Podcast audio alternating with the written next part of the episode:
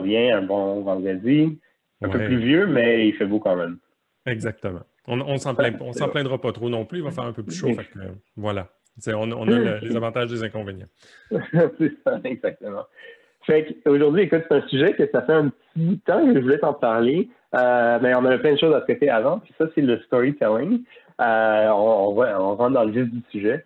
Euh, parce que, d'ailleurs, c'est un sujet avec lequel je suis un peu moins familier, mais, mais je comprends extrêmement, je comprends beaucoup l'importance. Je parle beaucoup souvent de, on y va avec les émotions, on y va avec tout ça. Puis je trouve que le storytelling rentre bien là-dedans.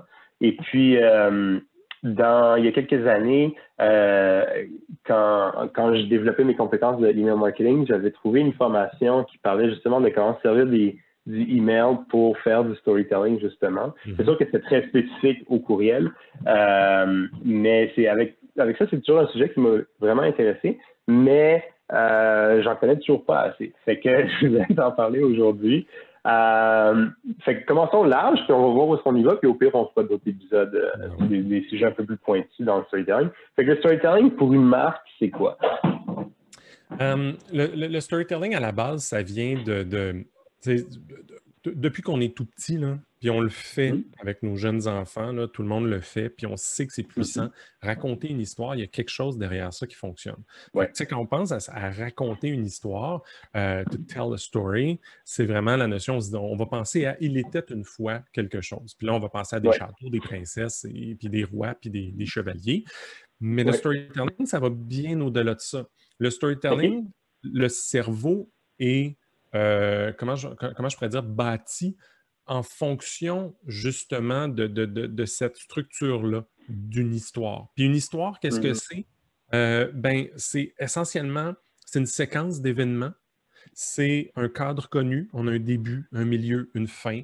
Euh, mm-hmm. on, a un héros, on a un personnage principal qui, a, qui, a, un problème et à la fin qui a une résolution ça, c'est vraiment les, les, les 4-5 morceaux qui constituent une histoire. Fait on est capable de prendre ça et de l'appliquer, le storytelling, la mise en récit en français, mais moi, des fois, j'aime mieux dire euh, storytelling. Euh, on est capable d'appliquer ça dans un contexte business. Pourquoi? Mm. Parce qu'on a des clients. On a des clients qui sont le héros, euh, qui ont un problème. Si on a un service ou un produit qui leur est destiné, c'est parce qu'il y a un problème à résoudre. Mm-hmm on a un guide qui est le, Yoda de, notre business, qui est notre produit, notre service, puis il y a une résolution à la fin. La personne a réussi à résoudre son problème. Quand on frame un peu la discussion, quand on a une approche de vente ou de pitch qui, qui intègre ces notions-là, euh, moi, j'ai remarqué que euh, c'est beaucoup moins agressif. On est beaucoup plus dans le laisse-moi te montrer comment d'autres personnes s'en sont sorties.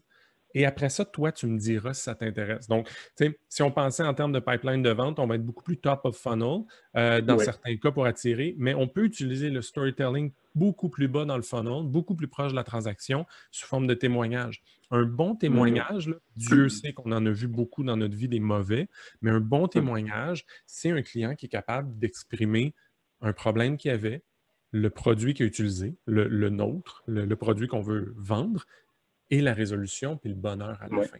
Donc, le storytelling, c'est vraiment ça. Puis, il y, a, plein de façons de l'intégrer, il y a plein de façons de l'utiliser, mais la structure reste toujours la même. Entre un film de Disney et un bon témoignage d'une business B2B SaaS, c'est la même, chose. Nemo, le client, c'est le héros, il y a un problème, il y a un guide, puis il y a une résolution à la fin. Puis c'est intéressant que tu dis ça parce que quand je suivais cette formation courriel, il expliquait un peu la, même chose. Puis en fait, il avait même fait, il y avait comme une sous-section à la formation, c'est un, un add-on, si on veut, un bon, euh, c'est un, bon businessman. Puis il ah, si tu veux en savoir plus, euh, rachète cette partie-là de la formation. Euh, il y avait même une entrevue avec euh, quelqu'un qui rédigeait des, des films pour, pour, pour Hollywood. puis il me parlait, il parlait un peu de la même chose, du héros, du, du problème, du, du, sport, etc., etc. Puis, tu sais, où j'ai eu l'enjeu, où j'ai eu le plus de difficultés à. Parce que je suis quelqu'un de visuel puis pragmatique, fait que c'est pas toujours dans la, dans, dans la grosse storytelling, malheureusement, mais c'est est-ce que vraiment j'ai besoin de créer un caractère. Tu dans un cas de case, de, case, study, je comprends un peu mieux comment on a un héros, finalement, ça devient ton mm-hmm. client avec ton produit, etc. Mais dans le day-to-day, c'est pour une, pour une séquence de courriel ou pour une vidéo qu'on fait, est-ce que vraiment j'ai besoin de créer un personnage euh, qui va jouer le rôle du héros, etc.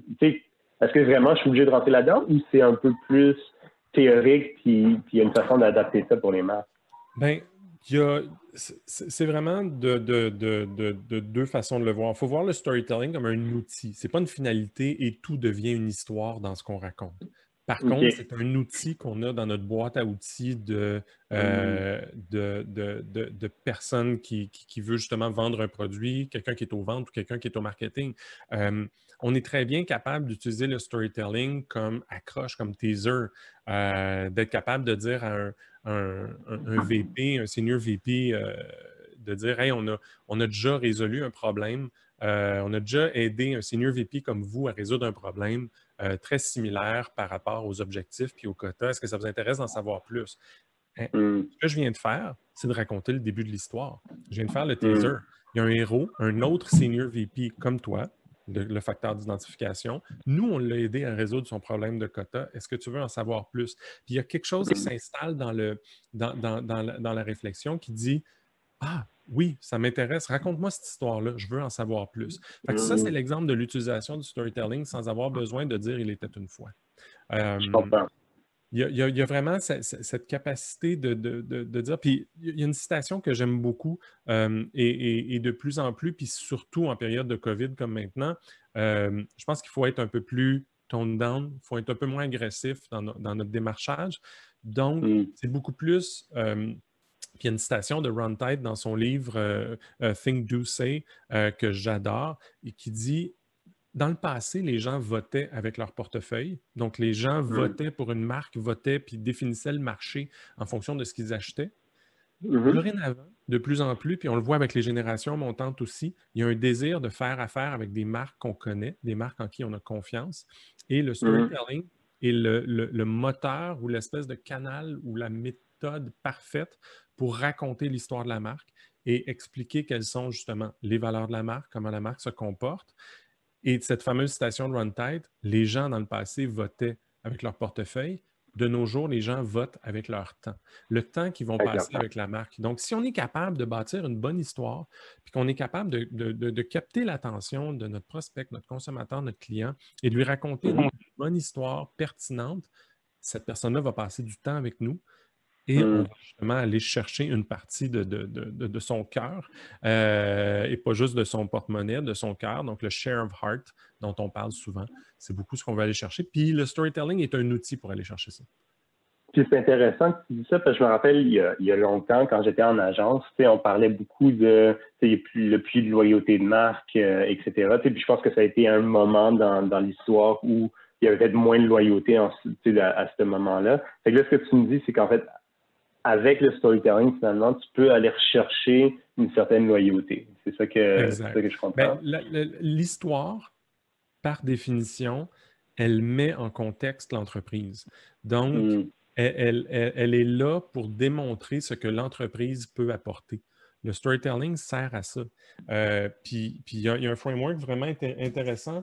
Je, build a story brand, building a story brand. Euh, qui est mm. vraiment, vraiment un, excellent framework pour tout ce qui est storytelling. Je, le recommande mm. beaucoup, ça se lit euh, d'un trait. Euh, explique à quel point, puis l'importance du fait que ton produit ou ton service est là pour aider quelqu'un. Tu n'es pas le héros. Tu n'es pas le héros mm. parce que tu as réussi à vendre quelque chose. Ton client, c'est un héros parce qu'il a résolu son problème, by the way, grâce à toi. Puis ils, ils réussissent vraiment à faire ça. Puis ce qui ressort quand on, quand on frame l'histoire de cette façon-là, ce qui ressort, c'est le, niveau de confiance dans la marque. Oui.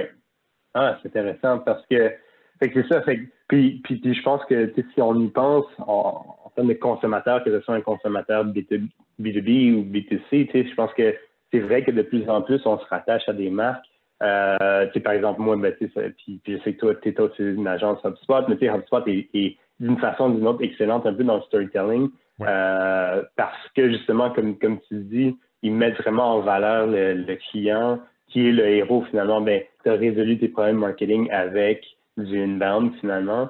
ben, je simplifie un peu leur mm-hmm. narratif, mm-hmm. mais il y a ça. Puis sinon, on parle aussi de, de marques comme le nom m'échappe, mais la marque de, de, de rasoir euh, qui a été acheté par Unilever il n'y a pas, il y a pas Dollar Shave Club? Dollar Shave Club, tu sais, puis je me rappelle toujours la, la je pense que tout le monde se rappelle un peu de cette vidéo intro qu'ils ont faite, tu sais, c'est le gars qui se promène dans son entrepôt puis il explique. Puis je pense que c'est comme, ça permet vraiment de te, rattacher un peu à, à cette marque-là parce que tu dis, ça, c'est moi. Oui, exactement. Puis, puis on pense aussi à REI euh, aux États-Unis, qui eux, euh, un peu un, genre de, de, l'accordé ou mec ici euh, au Canada, qui eux mm-hmm. ferment systématiquement tous leurs points de vente au Black Friday. pourquoi? Parce que c'est dans leur valeur et c'est l'importance pour eux, c'est de permettre aux gens d'aller jouer dehors. Donc, ce qu'ils font, c'est que puis la façon dont ils expliquent cette décision d'affaires-là, c'est à travers une histoire. C'est l'histoire des mmh. employés qui, justement, ont l'opportunité d'aller jouer dehors pendant cette journée-là, qui est supposée d'être la journée la plus folle en retail. Bien, eux ont décidé de fermer.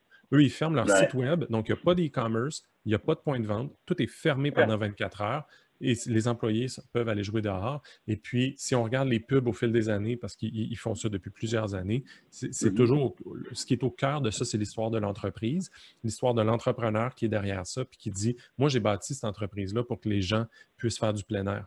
Fait que c'est pas vrai que je vais demander à mes employés de, vivre ça pendant une journée. Moi, je vais les envoyer mm-hmm. jouer dehors. Intéressant. C'est vraiment intéressant parce que, puis, là, ben, je, je pense qu'on devrait en traiter davantage une autre fois, mais si je suis une marque et j'entends ça aujourd'hui, c'est quoi les une ou deux premières étapes que je peux prendre pour entamer euh, un, parcours ou quoi que ce soit de, storytelling pour ma marque? Euh, serait quoi pour toi la première étape à prendre pour changer entre marketing de, de, de, de feature, etc., vers plus un narratif de storytelling? Mais je pense que la première chose qui est, très facile, c'est de se sensibiliser à la structure du storytelling.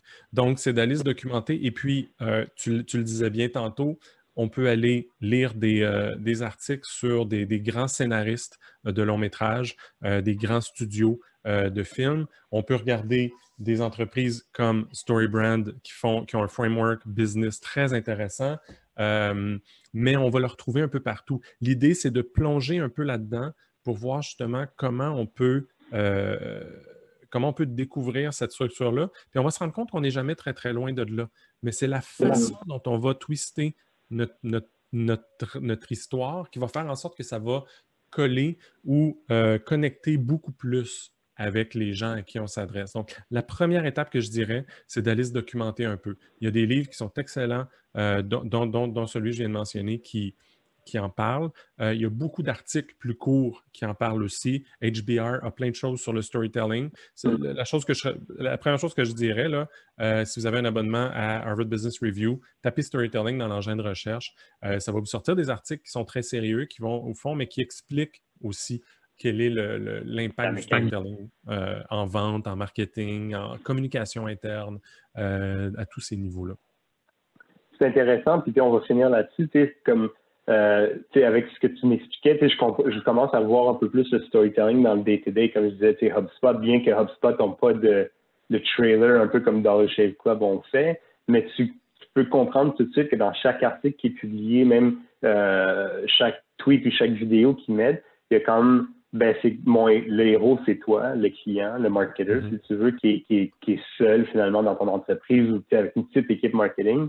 Euh, fait après, c'est à chaque entreprise de pouvoir adapter ce qui est le storytelling pour eux autres. Tu, tu peux faire le trailer à la Dollar Shave Club, puis c'est ça qui t'ancre comme le, le, le, le, CEO à l'époque, euh, je sais pas si c'est encore là, mais en tout cas, celui qui avait fait la vidéo, euh, c'est comme le persona, si on veut. Euh, fait que je peux me représenter, je me, est-ce que je m'identifie à lui? Ou bien ça peut être même comme du HubSpot où c'est ben, c'est moins un arc, un, un, trailer, un vidéo, mais c'est plus dans chaque chose qu'on fait, on essaie de mettre euh, le héros en valeur, puis le héros, c'est toi, c'est le marketer qui, qui, cherche à faire du meilleur marketing. Ça. Exact, exact, tout à fait. Super. Ben, écoute, merci beaucoup, Alexandre. On a gardé ça à 15 minutes. Fait que Super. Et puis, on s'en reparle bientôt. J'ai définitivement plus de questions pour toi. Génial. Et merci. Passe une belle journée. merci, toi aussi.